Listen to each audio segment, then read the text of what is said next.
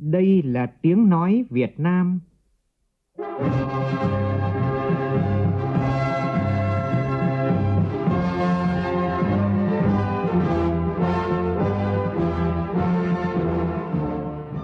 Việt Nam. Là tiếng nói Việt Nam phát thanh từ Hà Nội, thủ đô nước Cộng hòa xã hội chủ nghĩa Việt Nam.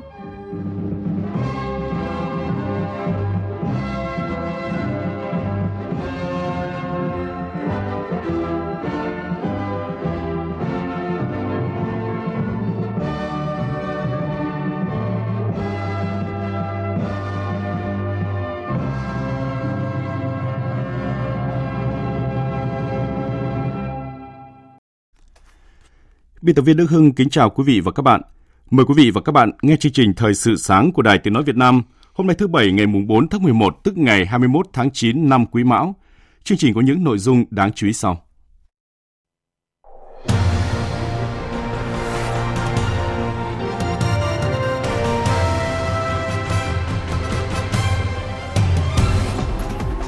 Chính phủ sẽ thành lập tổ công tác để gỡ vướng cho các dự án của Ngân hàng Thế giới tại Việt Nam. Trong giai đoạn từ nay đến cuối năm, mỗi, mỗi khu chế xuất, khu công nghiệp tại Thành phố Hồ Chí Minh sẽ có tổ tư vấn pháp luật miễn phí. Theo Bộ Nông nghiệp và Phát triển nông thôn, cảnh báo dịch bệnh động vật truyền sang người đang diễn biến phức tạp, nguy cơ dịch bệnh tiếp tục xảy ra trên đàn vật nuôi và lây sang người là rất cao. Trong phần tin thế giới, Israel tuyên bố sẽ không ngừng bắn tạm thời cho đến khi nào hơn hai trăm bốn mươi con tin do Hamas bắt giữ được trả tự do. Indonesia nhập khẩu thêm một triệu tấn rưỡi gạo từ bốn quốc gia, trong đó có Việt Nam.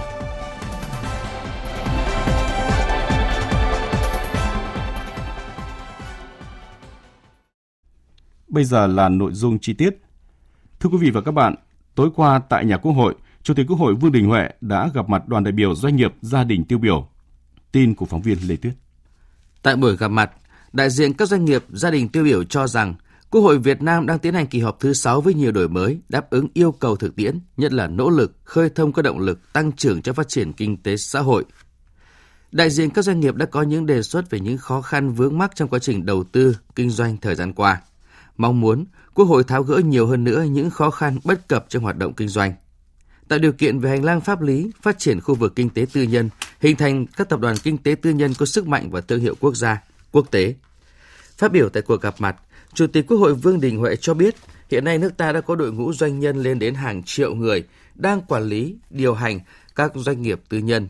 Trong danh sách năm mươi công ty niêm yết tốt nhất Việt Nam, có nhiều doanh nghiệp gia đình, nhiều doanh nghiệp đã phát triển lớn mạnh, thành lập các tập đoàn kinh tế tư nhân đóng góp lớn vào sự phát triển của nền kinh tế như Thaco, Vingroup, Sovico, bê giê a, tê hát, ét vê xê, tê en tê. Chủ tịch Quốc hội nhấn mạnh, Nghị quyết bốn mươi mốt của Bộ Chính trị về xây dựng và phát huy vai trò của đội ngũ doanh nhân Việt Nam trong thời kỳ mới đã đưa ra những quan điểm, định hướng và giải pháp mới, bám sát nhu cầu phát triển của giới doanh nhân và yêu cầu của đất nước. Vì vậy, phát triển doanh nghiệp dân tộc rất cần phát triển đội ngũ doanh nhân Việt Nam có đạo đức, văn hóa kinh doanh mang bản sắc dân tộc, có trách nhiệm xã hội thông qua việc hình thành, nuôi dưỡng nhân cách văn hóa, phát huy giá trị truyền thống tốt đẹp trong các gia đình doanh nhân. Các cái doanh nhân, đặc biệt là doanh nhân tham gia sở hữu và điều hành doanh nghiệp gia đình, cần lấy đạo đức làm cốt lõi xây dựng văn hóa kinh doanh Việt Nam, xây dựng thực hành các chuẩn mực đạo đức doanh nhân, văn hóa kinh doanh mang đậm bản sắc Việt Nam, rồi tiếp thu tinh hoa văn hóa kinh doanh quốc tế. Coi đây là nhiệm vụ vừa cấp bách và chiến lược lâu dài trong xây dựng và phát huy đội ngũ doanh nhân, doanh nghiệp Việt Nam trong bối cảnh mới.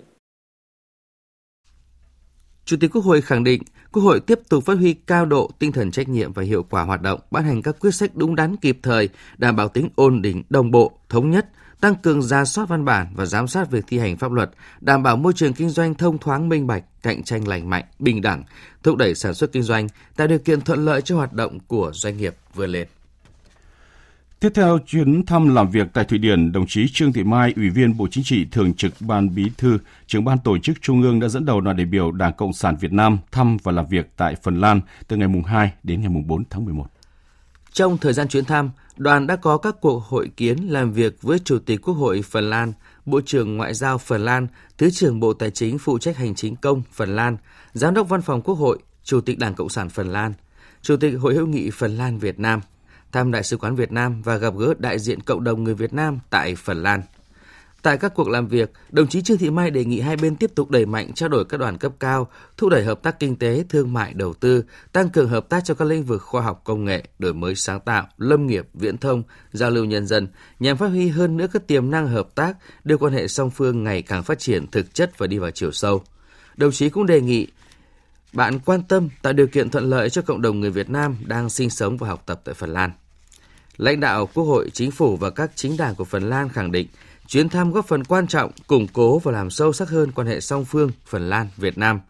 Các cấp lãnh đạo Phần Lan khẳng định Việt Nam là đối tác thương mại quan trọng nhất của Phần Lan ở khu vực Đông Nam Á, đánh giá hai bên còn nhiều tiềm năng hợp tác trong các lĩnh vực như năng lượng, lâm nghiệp, công nghệ thông tin, đề nghị hai bên tận dụng tốt hơn nữa cơ hội mà Hiệp định Thương mại Tự do Liên minh châu Âu - Việt Nam mang lại. Tại cuộc làm việc với bà Caroline Tuck, Giám đốc Quốc gia Ngân hàng Thế giới tại Việt Nam chiều qua tại trụ sở chính phủ, Phó Thủ tướng Trần Lưu Quang cho biết chính phủ sẽ sớm thành lập tổ công tác liên ngành để tháo gỡ khó khăn vướng mắc trong triển khai các dự án do Ngân hàng Thế giới tài trợ tại Việt Nam. Tại cuộc làm việc, Phó Thủ tướng giao Bộ Kế hoạch và Đầu tư chủ trì lập danh mục các dự án đang trong quá trình chuẩn bị. Nếu dự án nào không hoàn thành công tác chuẩn bị trong vòng hai mươi tư tháng, theo quy định hiện hành của Ngân hàng Thế giới, sẽ bị loại. Kể từ năm một nghìn chín trăm chín mươi ba đến nay, Ngân hàng Thế giới đã dành cho Việt Nam nguồn vốn ưu đãi khoảng hai mươi lăm tỷ đô la Mỹ, cùng với hỗ trợ kỹ thuật và tư vấn chính sách, đóng góp tích cực vào sự phát triển kinh tế xã hội của Việt Nam. Trong bối cảnh tình hình thế giới khó khăn, phức tạp, sự hỗ trợ giúp đỡ của Ngân hàng Thế giới cho Việt Nam càng có ý nghĩa quan trọng. Bộ trưởng Bộ Tư pháp Lê Thành Long vừa ký tờ trình của Chính phủ gửi Quốc hội, Ủy ban Thường vụ Quốc hội đề nghị bổ sung nghị quyết của Quốc hội về giảm thuế giá trị gia tăng vào chương trình xây dựng luật pháp lệnh năm hai nghìn không trăm hai mươi ba. Theo Chính phủ, giải pháp giảm thuế giá trị gia tăng cùng với các giải pháp thuế phí, lệ phí khác đang tạo điều kiện rất lớn, giúp doanh nghiệp giảm được chi phí sản xuất, tăng lợi nhuận, thúc đẩy sản xuất kinh doanh phát triển, tạo thêm công ăn việc làm cho người lao động, góp phần vào tăng trưởng kinh tế. Để kịp thời ứng phó với diễn biến tình hình kinh tế xã hội, trên cơ sở cân nhắc tính toán phù hợp với điều kiện thực tế, Chính phủ cho rằng cần triển khai quyết liệt hiệu quả các giải pháp hỗ trợ thuế, phí, lệ phí và tiền thuê đất đã ban hành cho năm hai nghìn không trăm hai mươi ba và nghiên cứu đề xuất tiếp giải pháp cho năm hai nghìn không trăm hai mươi tư. Chính phủ đề nghị giảm hai phần trăm thuế giá trị gia tăng với một số nhóm hàng hóa dịch vụ đang được áp dụng thuế suất, thuế giá trị gia tăng mười phần trăm, giao Ủy ban Thường vụ Quốc hội xem xét quyết định việc tiếp tục giảm thuế giá trị gia tăng sau thời điểm ba mươi tháng sáu năm hai nghìn không trăm hai mươi tư. Tổng cục Thuế cho biết tổng thu ngân sách nhà nước mười tháng năm nay của cơ quan thuế quản lý ước đạt trên một triệu hai trăm lẻ một nghìn tỷ đồng, bằng tám mươi bảy phẩy năm phần trăm so với dự toán pháp lệnh, bằng chín mươi ba phẩy một phần trăm so với cùng kỳ năm trước. Trong mười tháng, Quốc hội và Chính phủ đã ban hành theo thẩm quyền nhiều chính sách miễn giảm gia hạn thuế cho doanh nghiệp và người dân với tổng số tiền thuế, tiền thuê đất thuộc diện được gia hạn miễn giảm khoảng một trăm năm mươi tám nghìn tỷ đồng. Số tiền thuế, tiền thuê đất thuộc diện được gia hạn khoảng một trăm lẻ sáu nghìn bốn trăm bảy mươi sáu tỷ đồng và số tiền thuế, tiền thuê đất được miễn giảm khoảng năm mươi mốt nghìn sáu trăm sáu mươi chín tỷ đồng. Theo nội dung mà Trung tâm Tư vấn Pháp luật Liên đoàn Lao động Thành phố Hồ Chí Minh vừa ký kết với công đoàn các khu chế xuất công nghiệp thành phố, trong, trong giai đoạn hai nghìn không trăm hai mươi ba đến hai nghìn không trăm hai mươi tám, mỗi khu chế xuất khu công nghiệp Thành phố Hồ Chí Minh sẽ có tổ tư vấn pháp luật miễn phí.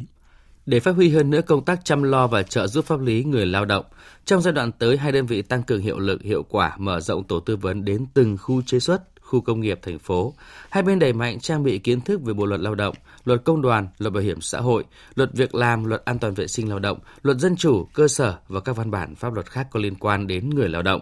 Cùng với đó, nắm bắt giải quyết kịp thời bức xúc khiếu nại của người lao động nhằm hạn chế tình hình tranh chấp lao động tập thể, cá nhân xảy ra tại các khu chế xuất, khu công nghiệp Thành phố Hồ Chí Minh.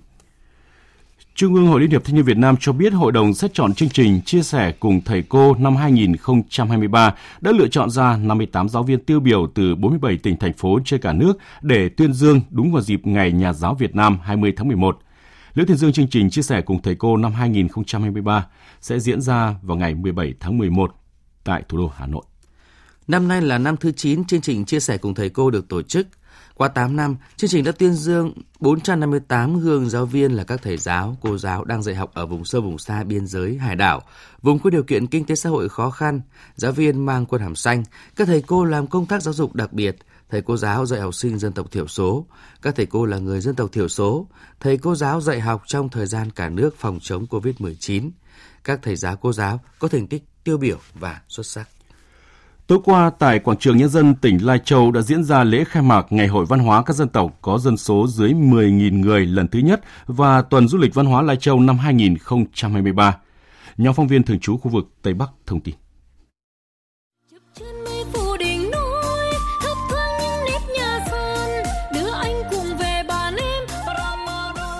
Điểm nhấn của đêm khai hội là chương trình nghệ thuật với chủ đề Sắc màu văn hóa, hội tụ và lan tỏa, gồm ba chương: Khát vọng vươn lên cùng đại ngàn, Lung linh sắc màu đại ngàn và Lai Châu kỳ vĩ vui ngày hội. Với sự tham gia của gần một nghìn nghệ sĩ, diễn viên và đồng bào các dân tộc rất ít người ở Việt Nam,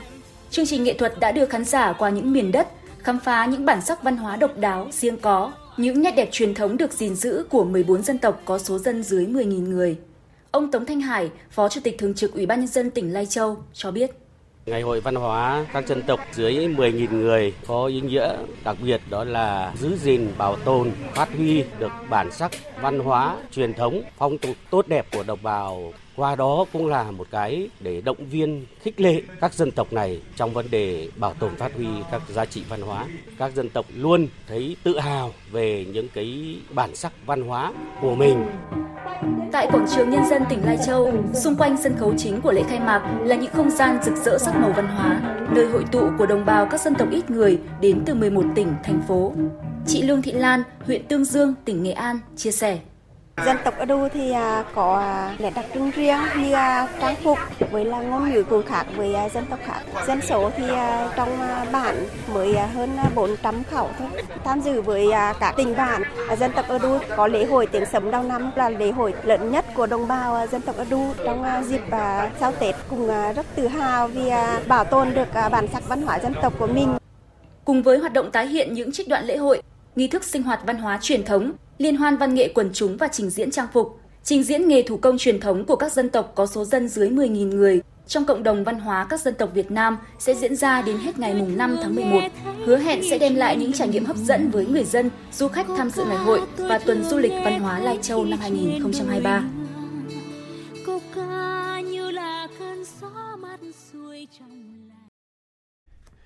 Với chủ đề Hà Nội đến để yêu, lễ hội quà tặng du lịch Hà Nội năm hai không hai ba tại không gian đi bộ văn hóa khu vực phố Trần Nhân Tông, quận Hai Bà Trưng, Hà Nội với chuỗi hoạt động sự kiện phong phú hấp dẫn. Phóng viên Huyền Trang đưa tin. Thăng Long, vùng đất hóa rồng, trung tâm của Bắc Kỳ Nguyên vàng son trong lịch sử dân tộc. Lễ hội năm nay giới thiệu và trưng bày các sản phẩm quà tặng của làng nghề Hà Nội, sản phẩm quà tặng của doanh nghiệp sản xuất kinh doanh quà tặng. Thực là chỗ tụ hội quan yếu của bốn phương.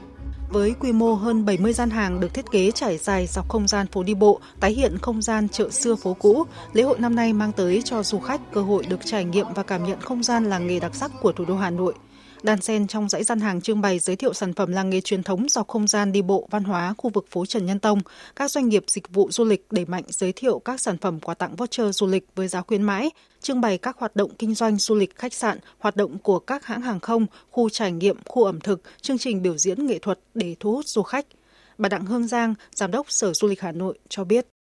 Với mong muốn du lịch Hà Nội cũng như các địa phương trong cả nước cùng bảo tồn, gìn giữ, phát huy các giá trị, bản sắc văn hóa truyền thống của làng nghề, đưa những sản phẩm thủ công truyền thống trở thành những sản phẩm quà tặng mang giá trị nghệ thuật, có ý nghĩa, có câu chuyện riêng đối với mỗi sản phẩm quà tặng. Chắc chắn việc phát triển các sản phẩm quà tặng phục vụ cho du lịch trong thời gian tới sẽ có những bước phát triển, đóng góp vào sự phát triển của ngành du lịch thủ đô trong tăng trưởng giê đê pê của thành phố, tạo nền tảng vững chắc, động lực quan trọng trong thúc đẩy phát triển thành phố sáng tạo trong thời gian tới.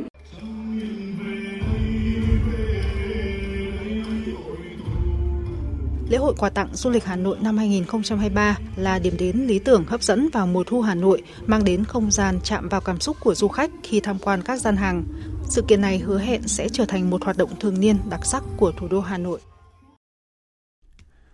Bộ Nông nghiệp và Phát triển nông thôn cho biết sẽ tập trung phòng chống dịch bệnh gia súc gia cầm để đảm bảo nguồn cung dịp cuối năm, đồng thời cảnh báo dịch bệnh động vật truyền lây sang người đang diễn biến phức tạp, nguy cơ dịch bệnh tiếp tục xảy ra trên đàn vật nuôi và lây sang người là rất cao. Phóng viên Minh Long thông tin. Theo nhận định chung, qua mười tháng, về cơ bản, các dịch bệnh nguy hiểm trên gia súc gia cầm tiếp tục được kiểm soát tốt so với cùng kỳ năm ngoái. Để đảm bảo nguồn cung thực phẩm dịp cuối năm, đề xuất tăng cường quản lý kiểm dịch, kiểm soát vận chuyển động vật, sản phẩm động vật, tổ chức ngăn chặn và xử lý nghiêm các trường hợp vận chuyển động vật, sản phẩm động vật trái phép qua biên giới. Ông Nguyễn Đình Đáng, Chi cục trưởng Chi cục Thú y thành phố Hà Nội cho biết sẽ xử lý nghiêm các trường hợp buôn bán, vận chuyển, giết mổ động vật, chế biến các sản phẩm không bảo đảm yêu cầu về phòng chống dịch bệnh, an toàn thực phẩm. Tết âm lịch, Tết Nguyên đán là cái lượng tiêu thụ tăng lên rất nhiều, chỉ đạo đến các cơ quan chuyên môn tăng cường kiểm soát, giám sát dịch bệnh ngay từ cái khâu chăn nuôi. Sau cái đợt tiêm phòng đại trà tháng chín, tháng mười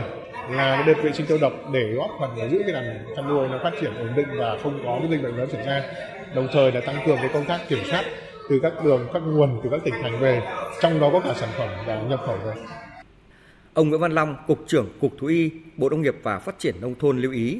dịch bệnh động vật truyền lây sang người đang diễn biến phức tạp, nguy cơ dịch bệnh tiếp tục xảy ra trên đàn vật nuôi và lây lan sang người là rất cao. Các nước trên thế giới hiện nay diễn biến tình hình dịch bệnh rất phức tạp. Đấy, ví dụ như cúm gia cầm xảy ra rất là rộng lớn trên bảy mươi quốc gia vùng lãnh thổ. Bệnh dịch tả lợn châu Phi cũng trên gần bốn mươi quốc gia, hoặc bệnh lở mồm long móng. Nếu chúng ta không có cái biện pháp chủ động phòng chống dịch bệnh các tháng cuối năm rất là nguy hiểm và nó có thể kéo dài sang các năm sau.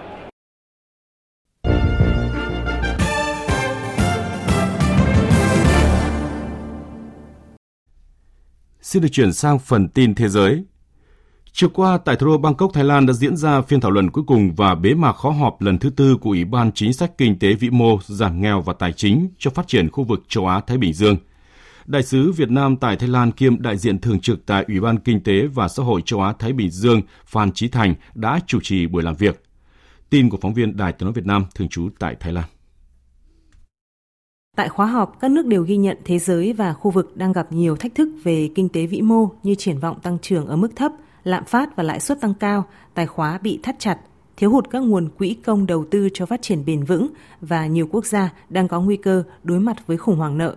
Trên cơ sở đó, nhiều giải pháp đã được đưa ra và thảo luận về gia tăng tính bền vững của nợ công và tăng cường tài chính bền vững để đáp ứng các mục tiêu phát triển bền vững và hành động về biến đổi khí hậu tại khu vực châu Á-Thái Bình Dương.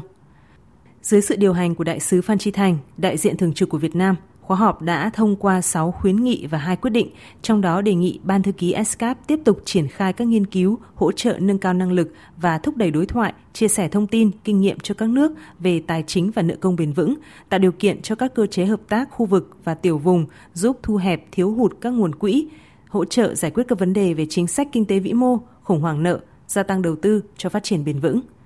Đây là lần thứ ba Việt Nam được bầu vào ban điều hành các hội nghị lớn trong khuôn khổ ét xê a pê trong hai năm qua, khẳng định vai trò và đóng góp của Việt Nam tại diễn đàn khu vực châu Á-Thái Bình Dương về các vấn đề kinh tế xã hội. Tham gia hội nghị thượng đỉnh đối tác châu Mỹ vì thịnh vượng kinh tế tại thủ đô Washington, Mỹ ngày ba tháng mười một, các nước tham gia khẳng định mong muốn biến châu Mỹ thành ngôi nhà của các giá trị và chuỗi cung ứng khu vực có tính cạnh tranh toàn diện, bền vững và linh hoạt nhất trên thế giới. Tại hội nghị, nước chủ nhà Mỹ cũng tuyên bố mang đến cách tiếp cận đầu tư minh bạch khác biệt với ngoại giao bẫy nợ, cũng như nỗ lực hợp tác giải quyết nạn di cư bất hợp pháp. Phóng viên thường trú Đài Tiếng nói Việt Nam đưa tin từ thủ đô Washington, Mỹ. Đối tác châu Mỹ vì thịnh vượng kinh tế là một sáng kiến khu vực do Mỹ khởi xướng với sự tham gia của mười hai nước, trong đó có Mỹ, Canada và một số quốc gia khu vực Mỹ Latin và Caribe, hướng tới hợp tác khu vực, thúc đẩy đầu tư bền vững, thịnh vượng kinh tế cho Tây Bán Cầu. Phát biểu tại hội nghị, Tổng thống Mỹ Biden cho biết sáng kiến đối tác châu Mỹ là kết quả của hội nghị thượng đỉnh châu Mỹ hồi tháng sáu năm ngoái với mục tiêu đầy tham vọng. Tăng cường tạo ra cơ hội, giảm bớt sự bất bình đẳng, khai thác tiềm năng kinh tế đáng kinh ngạc của châu Mỹ và biến Tây Bán Cầu trở thành khu vực cạnh tranh kinh tế nhất trên thế giới. Tôi nghĩ rằng tất cả những điều này là nằm trong tầm tay của chúng ta. Bên cạnh đó, các nước tham gia cũng cam kết xây dựng cách tiếp cận chung đối với khủng hoảng di cư bất hợp pháp trong khu vực với các công cụ kinh tế mới của Ngân hàng Phát triển Liên Mỹ và các nhà tài trợ tư nhân. Tại hội nghị, các nước tham gia đã thông qua tuyên bố chung, trong đó xác định năm mục tiêu xuyên suốt, bao gồm tăng cường khả năng cạnh tranh và hội nhập khu vực, thúc đẩy sự thịnh vượng chung và quản trị tốt, xây dựng cơ sở hạ tầng bền vững, bảo vệ khí hậu và môi trường, thúc đẩy cộng đồng lành mạnh. Ngoài ra, Mỹ cũng công bố hàng loạt các sáng kiến mới trị giá hàng tỷ đô la đầu tư cho cơ sở hạ tầng, cho doanh nghiệp, nhân lực và các ngành công nghệ số, môi trường xanh và hạ tầng dịch vụ xã hội hỗ trợ người di cư. Giới chức Mỹ kỳ vọng khung hợp tác đối tác châu Mỹ vì thịnh vượng kinh tế sẽ phát triển thành một diễn đàn thường xuyên, mở ra cơ hội thúc đẩy sự cộng tác và hợp tác lớn hơn giữa các quốc gia khu vực. Cơ quan hậu cần quốc gia Indonesia vừa ký hợp đồng nhập khẩu một triệu tấn gạo trong tổng hạn ngạch bổ sung được giao là một triệu rưỡi tấn từ bốn quốc gia là Việt Nam, Thái Lan, Pakistan và Myanmar. Đợt nhập khẩu bổ sung này được tiến hành nhằm tăng cường kho dự trữ gạo của chính phủ đến năm hai nghìn không trăm hai mươi tư. Hiện tại, cơ quan hậu cần quốc gia Indonesia đã ký hợp đồng với một số quốc gia sản xuất gạo lớn như Việt Nam, Thái Lan, Pakistan và Myanmar. Kho gạo do cơ quan hậu cần quốc gia Indonesia kiểm soát hiện còn một phẩy bốn mươi lăm triệu tấn. Với việc thực hiện chỉ đạo nhập khẩu bổ sung, số lượng gạo dự trữ của cơ quan này sẽ tăng lên để đáp ứng nhu cầu phân phối đến năm sau nhằm duy trì ổn định giá gạo trong nước. Thủ tướng Israel Benjamin Netanyahu tuyên bố sẽ không ngừng bắn tạm thời với lực lượng vũ trang Hamas cho đến khi nào hơn hai trăm bốn mươi con tin bị nhóm vũ trang này bắt giữ được trả tự do. Theo Thủ tướng, Israel sẽ không dừng cuộc chiến cho đến khi giành được chiến thắng và giải cứu các con tin cũng như là khôi phục an ninh cho công dân và người dân Israel. Ông Netanyahu cũng nhấn mạnh quân đội nước này sẽ có được chiến thắng. Tuyên bố của Thủ tướng Israel cũng đồng nghĩa với việc chiến sự tại dải Gaza sẽ chưa thể sớm có hồi kết thúc. Ở một diễn biến khác, thủ lĩnh Hezbollah Hassan Nasrallah vừa có bài phát biểu công khai đầu tiên trên truyền hình kể từ khi cuộc xung đột giữa Israel và Hamas nổ ra vào ngày bảy tháng mười, kéo theo lo ngại về việc xung đột lan rộng bao gồm cả khu vực biên giới giữa Israel và Liban. Phóng viên Tuấn Nguyễn theo dõi khu vực Trung Đông đưa tin. Trong bài phát biểu của mình, thủ lĩnh Hezbollah Hassan Nasrallah xác nhận rằng phong trào này đã tham chiến từ ngày tám tháng mười vừa qua để thể hiện sự đoàn kết với lực lượng kháng chiến ở Gaza, và đây là một cuộc chiến có tính chất rất khác với tất cả các trận chiến mà lực lượng kháng chiến ở Liban đã trải qua vào các năm hai nghìn và hai nghìn không trăm lẻ sáu. Người đứng đầu Hezbollah cảnh báo mọi kịch bản trên mặt trận Liban vẫn đang để ngỏ và tất cả các lựa chọn sẽ được Hezbollah cân nhắc và sẵn sàng thực hiện bất kỳ lúc nào. Trong thông điệp gửi tới Mỹ, thủ lĩnh Hezbollah tuyên bố bất kỳ ai muốn ngăn chặn sự mở rộng chiến sự sang các mặt trận khác trong khu vực phải chấm dứt hành động xâm phạm nhằm vào dải Gaza. Tuyên bố của thủ lĩnh lực lượng Hezbollah tại Liban được đưa ra trong bối cảnh cuộc chiến tại dải Gaza giữa Israel với phong trào vũ trang Hamas đã bước sang ngày thứ hai mươi tám liên tiếp, khiến hơn chín nghìn người thiệt mạng và hơn hai mươi hai nghìn người khác bị thương. Cùng với cuộc xung đột tại Gaza, khu vực biên giới phía Bắc cũng liên tục chứng kiến các vụ đụng độ quân sự hàng ngày giữa quân đội Israel với lực lượng vũ trang Hezbollah, khiến hàng chục người thiệt mạng. Ít nhất hai mươi hai người thiệt mạng và hàng chục người khác bị thương sau trận động đất mạnh sáu phẩy bốn độ xảy ra ở khu vực miền Tây Nepal một giờ sáng nay theo giờ Việt Nam. Trận động đất đã khiến nhiều ngôi nhà của người dân bị sập. Dư chấn của trận động đất còn tác động đến cả thủ đô New Delhi của Ấn Độ khi nhiều ngôi nhà tại đây bị rung lắc mạnh. Cơ quan chức năng Serbia thông báo ít nhất hai người chết và một người khác bị thương sau vụ sập mỏ than ở miền đông nước này hôm qua. Trong khi đó, tại Áo, bốn người đã thiệt mạng sau khi một chiếc máy bay bị rơi. Tin của phóng viên Hải Đăng, thường trú tại Cộng hòa Séc. Cảnh sát thành phố Zaječa chia sẻ, các công nhân đang dọn dẹp tại một hầm trú ẩn trong mỏ thì bị một bức tường đổ sập xuống. Các đơn vị cứu hỏa và cứu hộ đã nhanh chóng tới hiện trường, đồng thời triển khai các biện pháp để cứu các người thợ mỏ bị chôn vùi. Tuy nhiên, hai người trong đó đã được phát hiện thiệt mạng và một người bị thương đã được chuyển đến trung tâm y tế địa phương. Trong một diễn biến khác, cảnh sát Áo vừa thông tin bốn người đã thiệt mạng sau khi một chiếc máy bay nhỏ bị rơi ở vùng Lugao của Áo vào chiều ngày hai tháng mười một. Chiếc máy bay Cirrus ét rờ hai mươi đã khởi hành từ thủ đô Zagreb của Croatia trước mười bốn giờ chiều với điểm đến là Salzburg. Theo cơ quan cảnh sát, thì khoảng mười lăm giờ bốn mươi lăm phút, máy bay đã rơi xuống một khu rừng ở sườn núi thuộc khu đô thị khu vực Lugao. Cơ quan chức năng cũng đang triển khai các biện pháp nghiệp vụ để điều tra nguyên nhân vụ tai nạn, khám nghiệm hiện trường và xác định danh tính các nạn nhân. Chương trình Thời sự sáng tiếp tục với một số thông tin thể thao.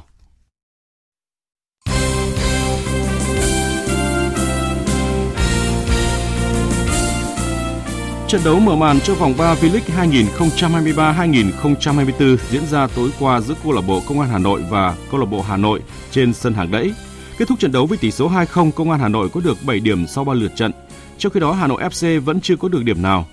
Ở những trận đấu còn lại, Nam Định ép xê thắng sát nút hai một trước Thành phố Hồ Chí Minh, Quy Nhơn Bình Định thắng Hoàng Anh Gia Lai ba một. Giải Futsal hát đê Bank Cúp Quốc gia hai nghìn không trăm hai mươi ba sẽ khởi tranh từ ngày chín đến ngày mười tám tháng mười một tới tại nhà thi đấu Lãnh Binh Thăng, Thành phố Hồ Chí Minh. Giải năm nay có tám đội bóng tham dự gồm Thái Sơn Nam, Savinet Khánh Hòa, Tân Hiệp Hưng, Cao Bằng, Sahaco, Thái Sơn Bắc, Luxury Hạ Long và Hà Nội, được chia làm hai bảng A và B. Theo điều lệ, các đội ở hai bảng thi đấu vòng tròn một lượt tính điểm, chọn hai đội nhất nhì mỗi bảng vào bán kết.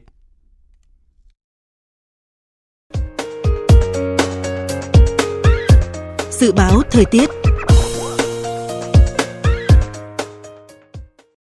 Bắc Bộ và khu vực Hà Nội có mây, có mưa vài nơi, sáng sớm có nơi có sương mù, trưa chiều trời nắng, gió nhẹ, nhiệt độ từ hai mươi ba đến ba mươi hai độ, có nơi trên ba mươi hai độ.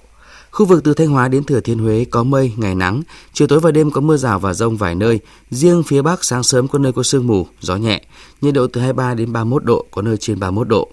Khu vực từ Đà Nẵng đến Bình Thuận có mây, có mưa rào và dông vài nơi, ngày nắng, gián đoạn, gió Đông Bắc cấp hai, cấp ba, nhiệt độ từ hai mươi ba đến ba mươi ba độ, có nơi trên ba mươi ba độ. Tây Nguyên và Nam Bộ có mây, ngày nắng, chiều tối và đêm có mưa rào và dông vài nơi, gió nhẹ, nhiệt độ từ mười chín đến ba mươi mốt độ, có nơi trên ba mươi mốt độ.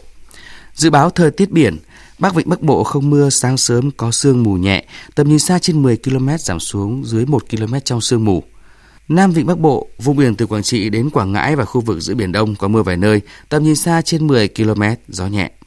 Vùng biển từ Bình Định đến Ninh Thuận, vùng biển từ Bình Thuận đến Cà Mau, vùng biển từ Cà Mau đến Kiên Giang, khu vực Bắc và Nam Biển Đông có mưa rào rải rác và có nơi có dông. Trong mưa dông có khả năng xảy ra lốc xoáy và gió giật mạnh cấp bảy, cấp tám. Tầm nhìn xa trên mười ki lô mét, giảm xuống bốn đến mười ki lô mét trong mưa, gió Đông Bắc cấp ba, cấp bốn.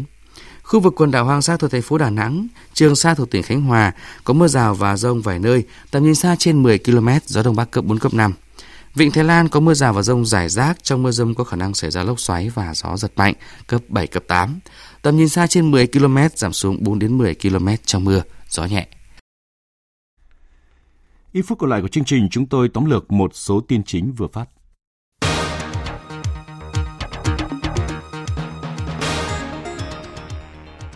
Chính phủ thông báo sẽ sớm thành lập tổ công tác liên ngành để tháo gỡ khó khăn vướng mắc trong triển khai các dự án do Ngân hàng Thế giới tài trợ tại Việt Nam.